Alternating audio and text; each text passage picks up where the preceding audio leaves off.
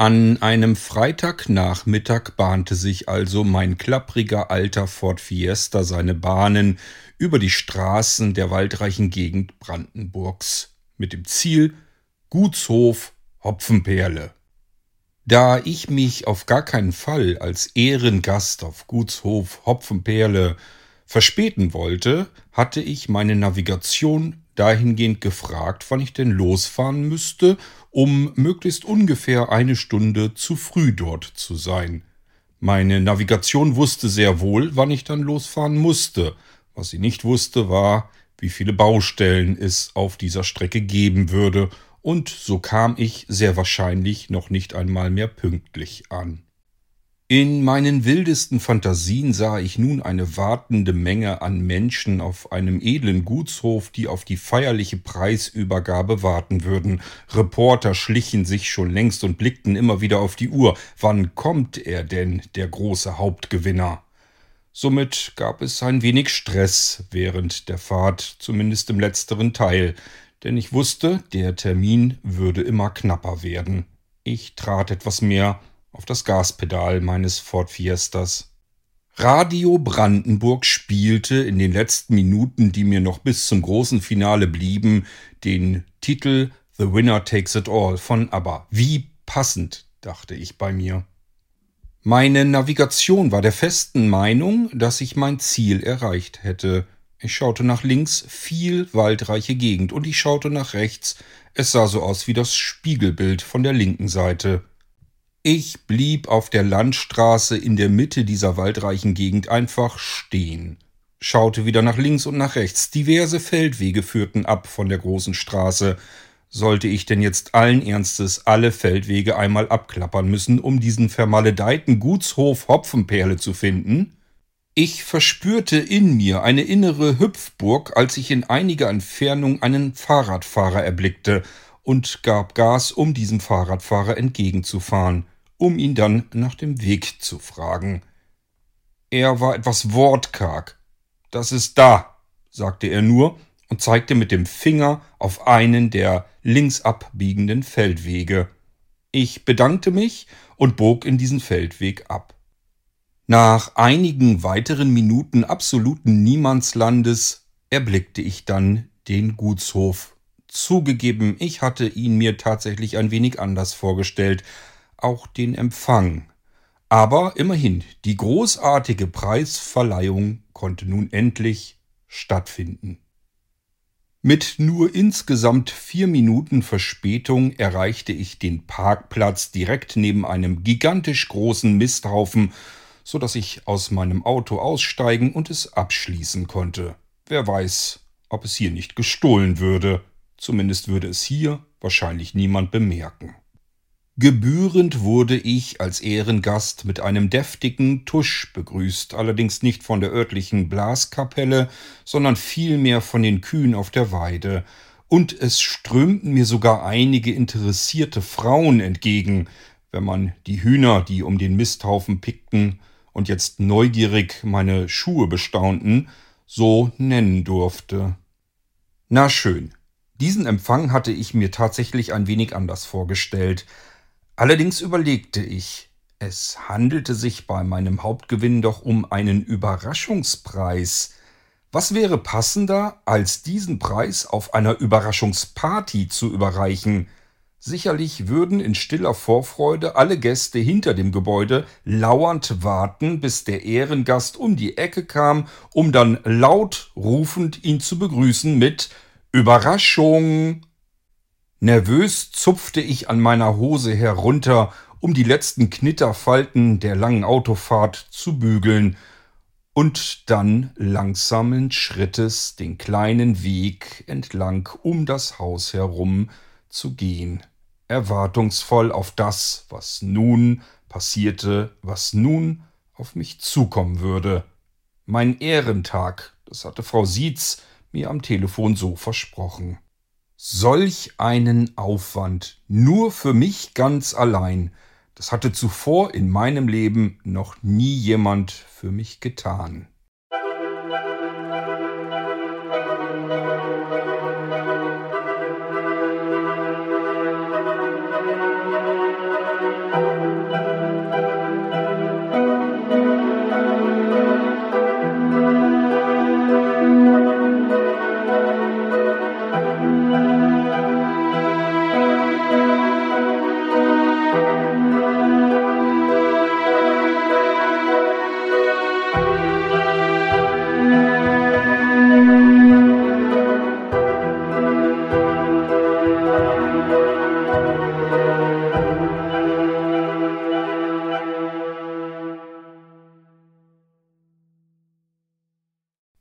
Entweder hatten sich die Gäste der feierlichen Veranstaltung so gut versteckt, dass ich sie wirklich nicht finden konnte und sie mich einfach noch nicht bemerkt, oder aber ich oder die Gäste hatten sich im Termin vertan. Hier war jedenfalls hinter dem Gebäude genauso viel zu erleben wie vor dem Gebäude. Es gingen allerdings einige Stallungen nach hinten weg. In diesem Stall war ein grunzendes Quietschen vergnügter Schweine zu hören. Die Tür stand sperrangelweit offen, und ich hörte das Geräusch einer Mistforke, die über einen Steinfußboden schlitterte. Somit konnte ich vermuten, dass zumindest dort ein Lebewesen ist, das meine Sprache spricht. Ich steuerte auf die geöffnete Tür also zu. Ein Mann, geschätzt meines Alters in einem Blaumann, war damit beschäftigt, zwischen zwei Stallungen auf einem Weg einen Strohballen vor sich herzuschieben und immer wieder eine Forke voll davon nach links und nach rechts in die Stallungen zu schubsen. Ich meinte zu erkennen, dass er kurz zu mir hinüberblickte, was er mit einem kleinen Nicken seines Kopfes bestätigte, um dann unbeirrt mit seiner Arbeit fortzufahren und mich dort einfach stehen zu lassen, als würde ich zu diesem Stall gehören. Statt einfach zu grunzen, ich hatte tatsächlich einige Sekunden diesen Gedanken im Kopf, stellte ich meine Frage. Entschuldigen Sie bitte, dass ich Sie störe. Kennen Sie zufällig einen... Ich blickte auf mein Blatt Papier, auf dem Adresse und die Kontaktperson standen, die Frau Siez mir geschickt hatte.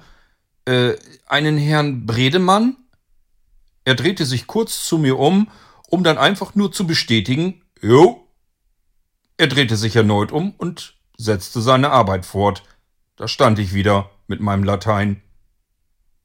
Gut, so geht es also nicht. Wissen Sie denn zufällig, wo ich den finden kann? Wieder drehte er sich kurz um. Jo. Und drehte sich erneut um wieder mit seiner Arbeit fortzufahren. So stand ich weitere Sekunden ungenutzt im Stall und beobachtete den Herrn dabei, wie er seine Arbeit fortsetzte. Irgendetwas lief hier sehr eigenartig, dachte ich. Und Sie wollen mir nicht zufällig sagen, wo ich den Mann finde? Nun drehte er sich samt seiner Mistforke in der Hand, lehnte sich auf die Mistforke und meinte dann, »Sie haben ja nicht danach gefragt.« »Wie? Bitte? Was?« »Na, Sie haben gefragt, ob ich den kenne. Den kenne ich natürlich. Dann haben Sie gefragt, ob ich wüsste, wo er sei. Das weiß ich ebenfalls. Ich habe beides wahrheitsgemäß beantwortet. Ach, die Leute aus der Stadt sind aber auch wirklich immer wieder so kompliziert. Fragt doch einfach das, was ihr wissen wollt.« Ratlos kratzte ich mich am Kopf, während er auf mich starrte, vermutlich um zu begutachten, wie ich nun darauf reagieren würde. »Sie haben natürlich vollkommen recht. Mein Fehler, pardon.« »Schon gut.« »Ja, und?« »Und was?« »Ja, wo finde ich denn jetzt diesen Herrn Bredemann?« »Na, hier im Stall.« Ich blickte mich nach links. Schweine. Nach rechts, ebenfalls Schweine, soweit das Auge blickte, und in der Mitte den Gang mit diesem Mann. Hier? Ja, natürlich, vor Ihnen. Ich bin das. Warum sagen Sie das denn nicht? Ach, lassen Sie mich raten. Ich habe ja nicht danach gefragt. So ist es. Wie ein Beweisstück hielt ich mein ausgedrucktes Dokument in die Luft. Frau Siez hatte mich an Sie verwiesen. Ich sollte mich heute Nachmittag hier bei Ihnen melden, um meinen Hauptgewinn in Empfang zu nehmen. Bin ich denn hier richtig? Jo. Aha, zumindest das war schon einmal geklärt. Mitsamt seiner Mistforke in der Hand ging Herr Bredemann an mir wortlos vorbei, aus dem Stall hinaus, und ich folgte ihm in der Hoffnung, dass nun die große Preisverleihung eröffnet würde. Wie auch immer sich das hier nun gestalten sollte. Vielleicht hatte ich ja auch Herrn Bredemann etwas entzürnt mit meiner leichten Verspätung, für die ich meiner Meinung nach eigentlich aber auch gar nichts konnte. Ich konnte wirklich nicht ahnen, dass hier so viele Baustellen waren, und so versuchte ich mich denn auch zu entschuldigen, da ich annahm, dass er vielleicht deswegen so wortkarg war. Ursprünglich war ich ja so früh losgefahren, ich hätte normalerweise über eine Stunde zu früh hier sein müssen, aber hier waren ja so viele Baustellen in Brandenburg. Meine Güte, was wird denn hier alles gebaut? Ohne mich eines Blickes zu würdigen, stellte Herr Bredemann nun seine Forke an die Außenwand des Stalls und blickte zum Hauptgebäude nach oben. Warum machte er das? Auch ich blickte in die gleiche Richtung und stellte fest, aha, in der Giebelwand war eine riesengroße Uhr, eine analoge, eingebaut. Jo, die Tante von der Zeitung meinte irgendwas von 15 Uhr. Jetzt ist es 15:06 Uhr, also 6 Minuten zu spät. Also von zu früh? Ich weiß ja nicht. Wie gesagt, Herr Bredemann, die vielen Baustellen. Es tut mir auch wirklich wahnsinnig leid, Ihre wertvolle Zeit hier so auf die Prüfung gestellt zu haben. Ach, wie kann ich das denn wieder gut machen? Sie können mir ja nachher beim Kühemelken helfen. Meinte er das jetzt als Scherz? Oder meinte er das im Ernst? Doch bevor ich allen Ernstes darüber nachdenken konnte, kam mir etwas anderes viel komischer vor. Nochmal kontrollierend blickte ich nach oben zur Giebelwand, dort wo sich die Uhr befand. Diese zeigte tatsächlich eine Uhrzeit an. Sie hatte allerdings weder mit der Tageszeit, geschweige denn mit der aktuellen Uhrzeit auch nur das Geringste zu tun. Woher wissen Sie eigentlich, wie viel Uhr wir es haben? Ihr Stadtleute glaubt wohl auch immer, dass wir auf dem Lande wie in der Steinzeit leben. Auch wir haben eine Uhr. Da oben steht sie doch, die Zeit. Er zeigte mit dem Finger auf dieselbe Uhr, die ich soeben verwundert abgelesen hatte, mit einer vollkommen falschen Zeit. Wollte ich jetzt die Geschichte, die sich hier hinter verbarg, wissen oder lieber nicht? Ich traute mich, ich nahm all meinen Mut zusammen. Ja, aber diese Uhr zeigt doch eine gänzlich andere Uhrzeit an. Kopfrechnen. Schon mal was davon gehört? Ja. Die Uhr geht pro Tag 1 Minute nach. Das kann man doch alles umrechnen. Ach so, wäre es nicht einfacher, die Uhr mal richtig zu stellen? Normalerweise wird sie ja gestellt. Ach so, aber wenn sie 1 Minute pro Tag nachgeht, ich meine, das da ist eine völlig andere Zeit. Wann wird sie denn immer gestellt? Ursprünglich eigentlich 2-mal im Jahr, wenn die Uhrzeit eben umgestellt wird, im Frühjahr und im Herbst. Ja, und? Das passiert schon seit ein paar Jahren nicht mehr. Seit dem Unfall mit der Leiter. Also schön. Wollte ich jetzt die Geschichte wissen, die sich hier hinter verbarg oder nicht? Ich wollte. Ich war einfach neugierig jetzt. Der Unfall mit der Leiter? Was ist denn da passiert? Ist eine längere Geschichte. Haben Sie denn so viel Zeit? Ihr Leute aus der Stadt habt doch immer keine Zeit. Och, die nehme ich mir dafür. Kein Problem. Ich habe für heute jedenfalls nichts mehr vor. Das war im Jahre 1841. Oha, dachte ich, das wird tatsächlich eine längere Geschichte. Da mussten sich die Bürger entscheiden, ob sie in ihrem Ortskern nun eine Kirche haben wollten, mit einer Turmuhr, so wie sich das gehört, oder eben ein Zwitscherstübchen. Zwitscherstübchen? Das örtliche Gasthaus. Gibt's heute noch. Ach so, verstehe. Und? Sehen Sie dort drüben im Ortskern irgendwo eine Kirche? Ehrlich gesagt nicht. Es ist also das Zwitscherstübchen geworden. Jo, und da eine Kirche teurer ist als ein Gasthof, war sogar noch etwas Geld übrig. Davon kauften die Bürger damals eine Uhr. Da ging es darum, wo man sie einbauen würde. Da nahm man sich das Haus, das am höchsten gelegen war, damit alle anderen die Möglichkeit hatten, die Uhr überhaupt ablesen zu können. Und dieses Haus hier, dieser Gutshof, steht auf einer leichten Anhöhe, wenn Sie das schon bemerkt haben.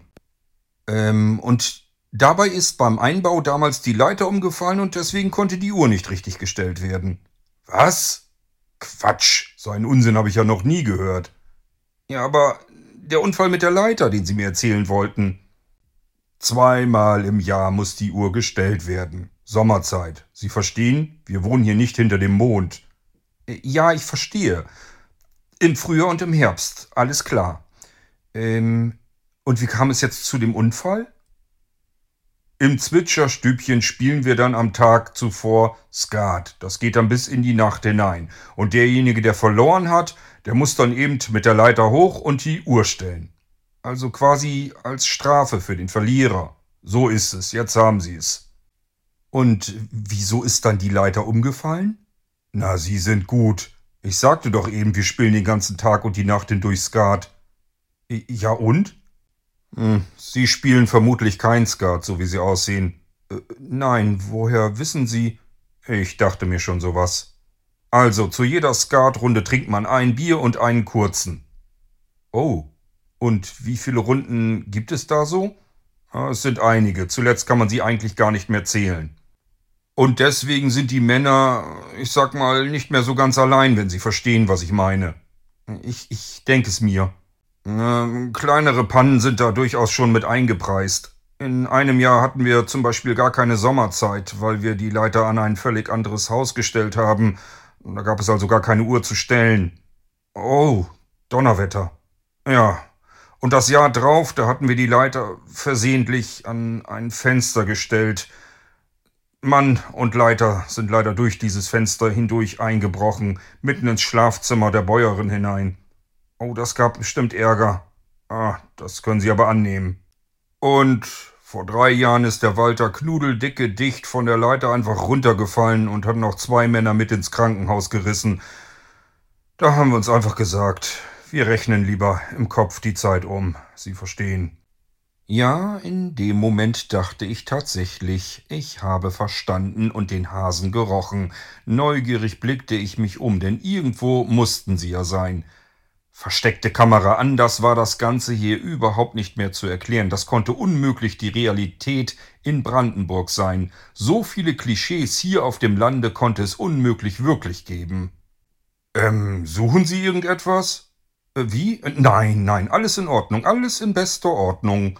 Ich schaue mich hier nur ein wenig um. Ach, Sie suchen bestimmt Ihren Hauptgewinn. Den wollen wir uns mal anschauen, ich will Ihnen Ihren Preis mal vorstellen.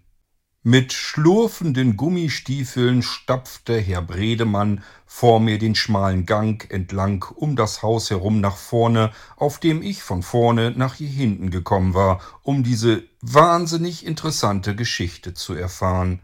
Was wäre mir alles entgangen, wenn ich diesen Gang nicht lang gegangen wäre? Weiterhin hielt ich auf diesem Gang nach links und rechts blickend Ausschau, ob mir irgendwo etwas seltsam vorkam. Irgendein Kameraobjektiv oder vielleicht irgendein Reporter in einer Büsche, der sich nur darauf freute, mir eins auszuwischen.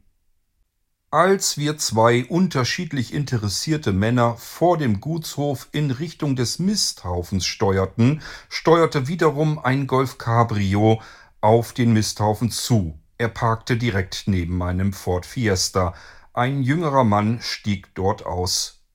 Er griff mit Schwung nach hinten auf den Rücksitz des Cabrios, um seine Kamera in die Hand zu nehmen. Mit dieser stolzierte er grinsend auf uns beide zu. »Hui, da scheine ich ja gerade noch so rechtzeitig zu kommen. Meine Güte, waren das viele Baustellen«, schwätzte er uns entgegen. In der linken Hand, die Kamera haltend, streckte er mir seine leere rechte Hand entgegen. Ich nahm sie und er schüttelte sie. »Mike Rocke, mein Name, vom Wisselbacher Abendblatt. Frau Siez hat mich sicherlich schon angekündigt. Und Sie sind der glückliche Gewinner, nehme ich an. Wie war Ihr Name nochmal? Ich habe ihn offen gestanden schon wieder vergessen. Pollmann. Antonius Lucius Pollmann. Was? So einen langen Namen habe ich gar nicht in Erinnerung. Na, kurz Anton. Ach so, ja gut, das kann natürlich sein. Herr Bredemann wollte mich gerade eben hier zu meinem Hauptpreis begleiten. Ich nehme an, Sie wollen mich vielleicht auch begleiten, um irgendwelche Fotos zu machen. Ja, deswegen bin ich ja hier. Der Fotograf und Herr Bredemann begrüßten sich ebenfalls, schüttelten sich gegenseitig die Hand und dann setzten wir unseren kurzen Spaziergang fort. Es handelte sich tatsächlich um einen kleinen Spaziergang, denn wir schritten den kleinen Feldweg entlang, den sowohl ich als auch Mike Rocke kurz nach mir hier entlang gefahren war. Nach etwa 200 Metern wurde es mir dann ein wenig zu dumm. Herr Bredemann... Was ist denn jetzt? Wo wollen wir denn jetzt hin? Na, zu Ihrem Preis. Was denken Sie denn? Ja, wo soll der denn hier sein? Gleich da vorne. Ich schaute nach links schräg, wohin der Finger zeigte, den Herr Bredemann ausstreckte. Er zeigte auf eine leere Wiese, eine Weidekoppel mit einem Zaun drumherum. Ach so, ich sollte Grundstückseigentümer einer Wiese in Brandenburg sein im Wert von über 3.000 €. Meine Güte, was sollte ich denn mit diesem Grundstück hier tun? Mit den nächsten Metern spielten sich verschiedene Szenen in meinem Kopf ab. Es handelte sich ja nicht um ein Baugrundstück. Reichtum würde mir dieses Grundstück sicherlich nicht bringen. Ich könnte es zum Zelten verwenden, sah mich schon hier ein großes Zelt aufschlagen, hier am Arsch der Welt. Was sollte ich denn hier tun? Ich würde freiwillig keine Minute hier zum Urlaub herfahren. Meine Güte, was für ein Abenteuer, aber es sollte alles noch viel schlimmer kommen. Unmittelbar vor einem Holzgatter blieb Herr Bredemann dann stehen. So, da ist es, da ist Ihr Hauptpreis. Herzlichen Glückwunsch. Mehr in Gedanken versunken, entfleuchte es mir. Oh Mann, was soll ich denn mit dieser Wiese hier? Was? Herr Bredemann schaute sich zu mir um, sichtlich ein wenig irritiert. »Sie kriegen doch nicht meine Wiese!« »Nicht? Quatsch! Die brauche ich selber!« »Was bekomme ich denn dann?« »Den da! Hubert!« Ich schaute nach hinten auf die Wiese. Tatsächlich stand da etwas. Offensichtlich mein Hauptgewinn. »Hubert?« »Ja, das ist Hubert. Den haben Sie gewonnen.« »Das ist ein Esel.« »Was? Nein, das ist ein Muli.« »Ist das nicht das Gleiche?« »Oh Mann, ihr Leute aus der Stadt, unmöglich. Hubert ist ein Muli und jetzt gehört der Muli Ihnen.« »Heißt es nicht das Muli?« »Nee. Hubert ist ein Der. Wenn Sie ihm unter den Bauch fassen, greifen Sie mitten in seine Kronjuwelen.« So viel wusste ich schon in diesem Moment. Auch Tiere haben ein Recht auf ihre Intimsphäre und ich würde Hubert ganz sicher niemals unter den Bauch greifen. »Und was soll nun werden?« fragte Herr Bredemann mich. Was soll werden?« »Ja, wollen Sie Hubert nun mitnehmen oder nicht?« Mike knipste währenddessen bereits die ersten Fotos von meinem erschrockenen Gesicht bei der Preisverleihung, dann wieder von Hubert, der nicht ein wenig zuckte. Er stand einfach nur da. Nicht einmal die Ohren hatte er bewegt, geschweige denn irgendetwas anderes von seinem Körper. »Ich soll ihn mitnehmen? Wie stellen Sie sich das vor? In meinem Ford Fiesta?« »Ja, was weiß denn ich, wenn Sie hier so unvorbereitet anreisen. Ich konnte das hier unmöglich ahnen. Außerdem wohne ich in einer Stadt, das ist doch vollkommen unsinnig.« »Warum?« In einer Stadtwohnung hält man normalerweise keine Mulis, also keine Huberts. Ich habe einen Balkon, soll ich ihn dort etwa unterbringen?« »Keine Ahnung, habe ich mir noch nie so wirklich Gedanken drüber gemacht. Ich glaube, eine Wiese wäre besser.« »Ja, dann lassen wir ihn am besten dort stehen.« »Tja, also das müssen Sie entscheiden, wenn Sie auf ein so teures Tier lieber verzichten wollen.« »Teuer? Wieso teuer? Was kostet denn solch ein Esel, solch ein Muli?« »Naja, die Preise können schon mal durchaus im Moment bis zu 5.000 € hochgehen.« Ich dachte in diesem Moment einige Sekunden nach. Denn das Geld könnte ich tatsächlich schon ganz gut gebrauchen. Herr Bredemann?« »Was denn?« »Wenn der Muli 5.000 € wert ist.« »Das habe ich so aber nicht gesagt.« »Naja gut, lassen wir es mal nur auf vielleicht 3.500 € ankommen. Würden Sie mir dann vielleicht Hubert abkaufen?« »Ich? Was soll ich denn mit einem Muli? Das gleiche wie ich? Sie haben doch wohl gesehen, dass wir hier Tiere genug haben. Ich habe mich die ganze Zeit um Hubert gekümmert, jetzt sind Sie dran.« Könnte ich denn eventuell Hubert hier so lange stehen lassen auf der Wiese, bis ich ihn verkauft habe? Nee, die Wiese brauche ich selbst. Somit war ja alles geklärt. Ich hatte also eine Entscheidung zu treffen. Jetzt und hier. Mitten in Brandenburg.